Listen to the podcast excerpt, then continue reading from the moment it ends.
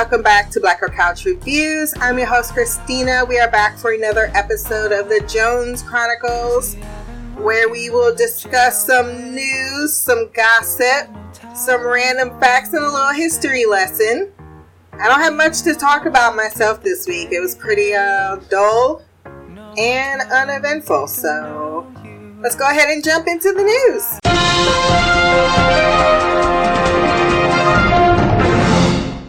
As we all know, our hearts and condolences go out to uh, Kentucky in particular, but tornadoes have completely devastated the state and six others in the past week. There has been a death toll of 70 already, and it is expected to increase up to 100. I believe there were quite a few deaths from a candy store flattening and for from some people being uh, knocked off of a, a Amazon roof. Don't know what they were doing up there. That's just an honestly human question. Uh, but unfortunately, that also means there are 53 to 77,000 people without power. So, definitely a pretty tough time for people in the Midwest area, Kentucky especially. But on some, I guess, good news, the FDA has loosened abortion pill restrictions, allowing permanent male options. Didn't know that was a thing. A monumental moment for the human species. A man made object has touched the sun for the very first time. Like a satellite virgin. It's gonna touch the sun. Next to NASA, I don't know.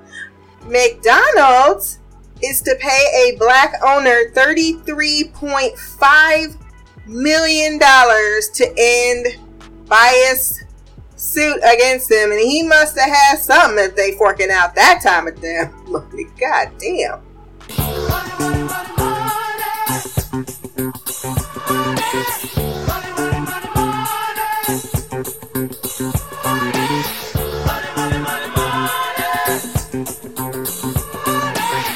Speaking of coming up, it's a defamation, defamation, the case against right-wing TV network Fox News goes forward in Delaware as they found the coverage of the election fraud after the 2020 election maybe it kind of was a little inaccurate. You want answers? I want the truth. You can't handle the truth.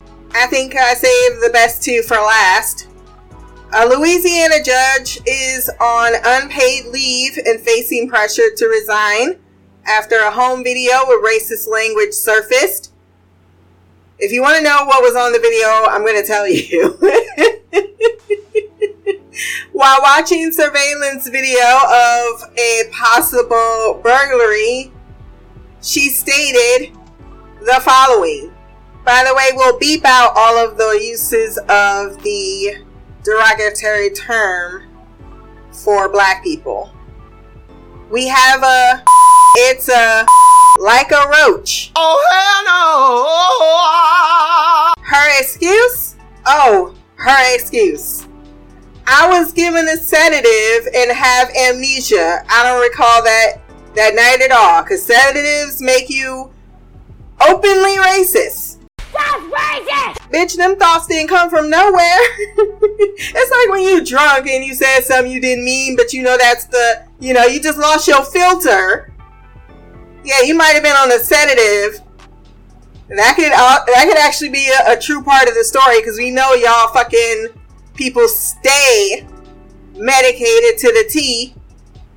That's why your asses is overdosing and shit because you just mixing up cocktails because you need to sleep you can't deal with all the evil that's just in your soul. Knowing that perma death, you might be called home.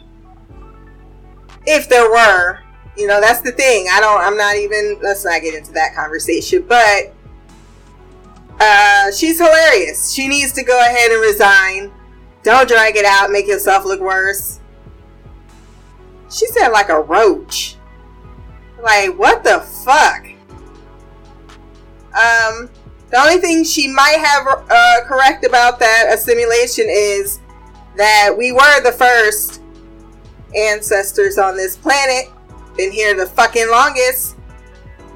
I mean, these people are so crazy. They don't even believe in science. And you're a judge. Like, how the fuck is that possible? it's not surprising me that a Louisiana judge is racist. It's just more like, how did you get through college? You just, how did you pass the bar? I mean, how did you get access to information that clearly tells you another story and you completely ignored it, but you're considered smart? These are things that concern me. It's like, how do we? It's like this girl got, uh, ooh, that is part of some tea this week. A girl got a promotion. The girl that I cannot stand, that I was telling y'all, telling y'all about, who I cannot stand, she literally got a promotion somewhere, and I and I said the same thing. This concerns me. You know, we're putting people in positions and then wonder why why, why we slipped. Why why we who are ma- who's making these calls? Last and certainly not least, Orlando rapper Glock 9. Was sentenced to seven plus years in federal prison on three weapons charges. If he just had one white friend. but he not only had three firearms, being a convicted felon and all, but also committed identity fraud while on pre-trial release. You're so dumb. You are really dumb. For real. I think that's a perfect segue over to the gossip corner.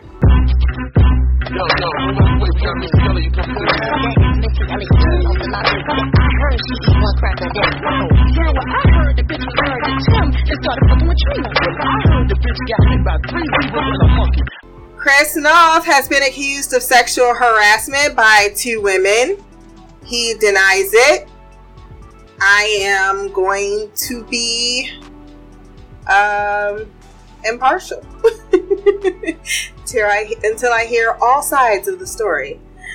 Uh, it doesn't matter. It's whatever he's convicted of in a court of law or not.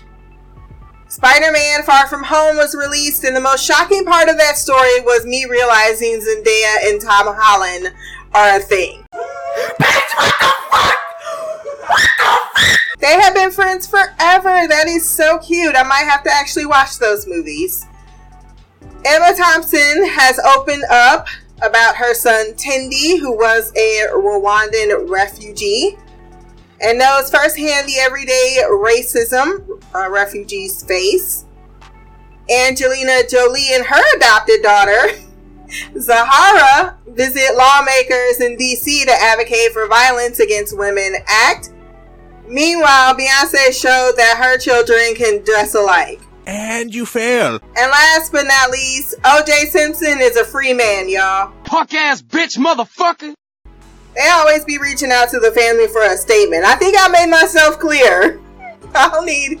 I hope Hollywood, Hollywood shuns him. Motherfucker, of course they are. We know he's still. Shoot, any black person that leave that purse out, that's on them. Let's go into some random chatter. Hello. Hello. Hello. Have 10 fun and interesting facts for you this week. The first, the first person processed at Ellis Island was a 15 year old girl from Ireland. On January 1st, 1892, Annie Moore was the first passenger to disembark at Ellis Island on its opening day. She had traveled to the United States with her two younger brothers aboard the SS Nevada after departing from Queenstown, Ireland, now known as Cobb with an H. I don't know. Another amazing fact the busiest day at Ellis Island was April 17th of 1907. Number two, Japan has one vending machine for every 40 people. Someone asked me this question in a random trivia, and I got the answer right, and it's because of me looking at fun facts. So, These things I'm giving you, they're worth something. They're worth something. Japan is thought to have one of the highest densities of vending machines in the world, with one every uh, for every 40 people in the country. While most sell various types of beverages, others feature ice cream, noodles, and disposable cameras. Number three, lemons float, but limes sink. Because limes are denser than lemons, they drop to the bottom of a glass, while lemons float at the top. Number four, McDonald's once made bubblegum flavored broccoli. Oh, that's nasty. Oh, they're so nasty. Number five, there's only one letter that doesn't appear in any U.S. state name. Can you guess the answer? You'll find a Z, a J, and even two X's, but not a single Q. Number six, Scotland has 421 words for snow. Uh, some examples sneeze to start raining or snowing. Fiefid. I'm, th- I'm trying to act like I have an Irish accent, by the way. To swirl and flinkdrinken. A light snow. Flinkdrinken. Number seven, the Windy City nickname has nothing to do with Chicago's weather. I thought that was a fun one for uh, Mimi. If you live in Chicago, you might already know this random fact, but we're betting most other people don't. Chicago's nickname was coined by 19th century journalists who were referring to the fact that its residents were windbags and full of hot air. it's an insult. Number eight, armadillo shells are bulletproof. And if I am ever in the zombie apocalypse and need to make a vest, I now know which animal I need to murder. Number nine, running amok is a medically recognized mental condition considered a culturally bound syndrome. A person running amok in Malaysia starts with a period of brooding and then commits a sudden frenzied mass attack. And finally, number 10, Kleenex tissues were originally intended for gas masks. When there was a cotton shortage during World War I, Kimberly Clark developed a thin, flat cotton substitute that the Army tried to use as a filter in gas masks. The war ended before scientists perfected the material, so the company redeveloped it to be a smoother and softer to be smoother and softer, then marketed Kleenex as facial tissue instead. That is a pretty fun fact. And now, if you're in the mood to get nerdy, let's head on over to our history lesson.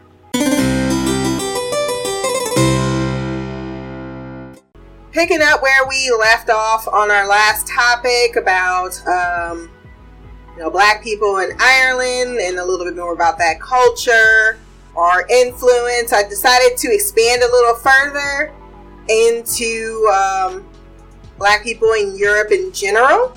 So I was able to um, read a few articles and I picked uh, the best little tidbits from both. They'll be linked down in the description below if you want to read the whole thing for yourself. And since this is a lot of reading, please forgive me because y'all know that I trip over my words. So, let us begin. Into the 19th century, abolitionists came to Ireland to speak out against slavery, including people like Sarah Parker Redmond, uh, a physician and anti-slavery activist from Massachusetts. Just a Massachusetts, Massachusetts, who journeyed to Europe in the late 1850s to speak out against the atrocity of slavery in America. Frederick, yes, that Frederick Douglass himself journeyed to Ireland, or his journey to Ireland began in the preceding decade, 1845, after he had escaped from enslavement and published narrative of, narrative of the life of Frederick Douglass. He traveled around Europe on a speaking tour, though it seems he took a particular liking to Ireland. In a letter he wrote of the country, I can truly say I have spent some of the happiest moments of my life since landing in this country. Uh, during his tour, Douglass gained support from many, including people like abolitionist Daniel O'Connell, who wrote several letters to people in America urging them to fight against slavery. And Stack concludes at a at an opening of a museum focusing on black culture or the black influence in Ireland. The fact is, she quotes, there were black people in Ireland from quite early on in the 1700s because of the British landlords, who would have been both servants and slaves. A discussion of the influence of black Africans on Europe and Europeans is complicated by the absence of a universal definition of black. In general, the designation black in Europe, unlike in the United States, has been reserved for those of dark color, not the broader definition based on known black Af- African ancestry. Consequently, awareness of a black population in Europe has been limited by the fact that when interracial marriage occurred, subsequent light complexion generations might never be referred to again as black. Hence the debate over whether Alexand- Alexandre Dumas père, who had African ancestry through his father and the paternal grandmother, was black. Consistent with the, if you don't know who that is, uh, mm, it's the most famous French book. Uh, why am I blanking on it? And I know because I read it plenty of times. Um, Monte Carlo. This. Fuck. Now I'm just gonna have to read it. Look it up. Hold, please. The Count of Monte Cristo. It's gonna drive me nuts. Sometimes the things we know at the tip of our tongues are never readily available when we need it. Uh, consistent with the predominant European attitude, he emphatically, emphatically rejected the notion that he was. Besides, in his France, as in all other European societies, class was far more important than color, at least until the 20th century. This actually came up in a movie I was watching. Um, don't ask me what I was called. It's apparently, once I start drinking, my memory goes all the way out the door. Um, but yeah, she was black and German, but she considered herself a German more than she considered herself black. Like she didn't really focus too much on her race as much as her her um, place in society, her uh, patronage, patriarchy, pat- mm, something around that, around those lines. Alexander Pushkin, who took pride in his African ancestry, shrugged off aspirations cast on that score, but took great offense at those who did not respect the centuries of nobility on his father's side. Africa and Africans have had an influence on Europeans, uh, on European thought and culture far disproportionate to the size of the small black population which, for example, approached 150,000 in the Iberian Peninsula in the 16th century, and by the 18th century amounted to just several thousand in France, a few thousand in the Netherlands, and several hundred scattered through Germany, Scandinavia, and Russia.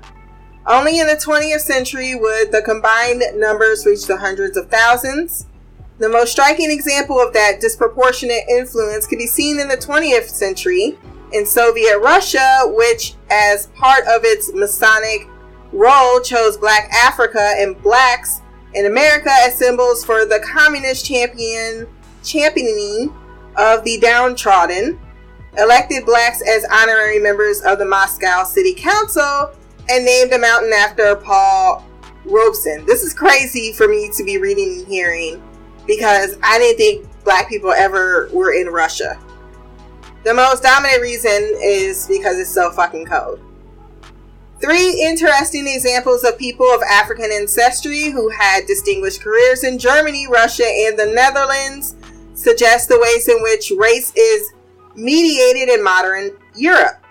The first, Anthony William Amo, gained fame in Germany for his philosophical studies Born on the Gold Coast around 1700, he was taken to Amsterdam by the West India Company when he was about 10 years old and was presented to the Duke of Wolfenbüttel, He was baptized in Wufinbotu in 1707 and given the names Anton and William Wilhelm, said Wilhelm, in honor of the reigning duke and his son. A grant from the duke allowed Amo to be educated to a point where he was able to enter the universities at Halle or Hale in 1727 and Wittenberg in 1730, where he became skilled in Latin, Greek, Hebrew, French, German, and Dutch, and concentrated on philosophy. In 1734, he was awarded the doctorate degree from the University of Wittenberg with a dissertation on De Human Mentis Apathia, on apathy in the human mind, In apathy. I said apathy. On apathy in the human mind. In his philosophical work, he was a rationalist, devoting special attention to mathematical and medical knowledge in the context of Enlightenment thought. He became a lecturer at the University of Halle and later at the University of Jena until the 1750s. Meanwhile, the actual living experience of blacks in Europe appeared to be marked by smooth integration into European society with the role of lower class blacks determined very much by that of their masters and employers. The 140,000 slaves imported into Europe from Africa between 1450 and 1505 were a welcome new labor force in the wake of the bubonic plague. On the whole, blacks in Christian Iberia were not limited to servile roles, but they were also not influential as a group. The new slave population in Portugal worked in agriculture and fishing. Free blacks living in Luel, Luel, Lule, I think it's Lule. Lule and Lagos in the southern edge of Portugal owned houses and worked as day laborers, midwives, bakers, and servants. Most were domestic servants, laborers, including those on ships and rivercraft, and petty tradesmen. Some free blacks, especially women, became innkeepers. Blacks in Spain served as stevedores. I don't know what that is. Factory workers, farm laborers, footmen, coachmen, and butlers. This is very much kind of like in the 15th century, where it was very cool for Europeans, uh, the nobility, particularly in Britain, to have and educate black servants. Uh, male and female domestics apparently live well compared to other lower class people. Slaves could work in all crafts but could not join the guilds.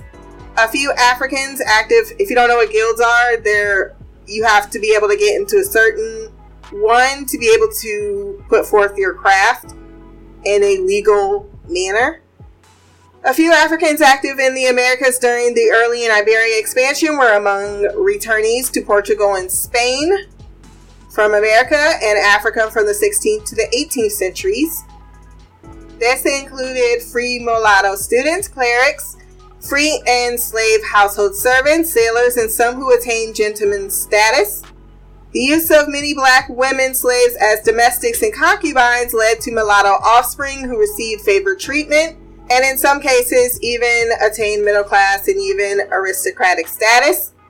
In surveying the latter uh, later experience of blacks in northern, central, and eastern European societies, there's a striking similarity to the patterns in Iberia, but with smaller populations before the 20th century.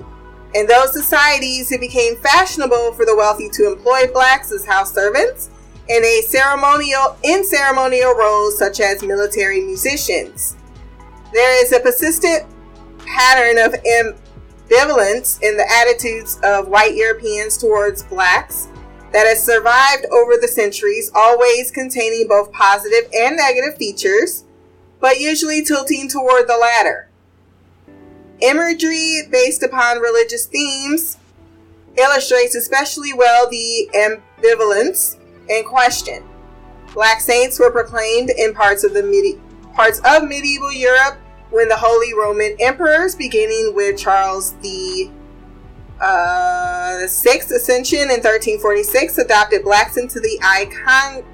Ah, fuck! I really hate this word. Iconography, iconography, iconography, iconography.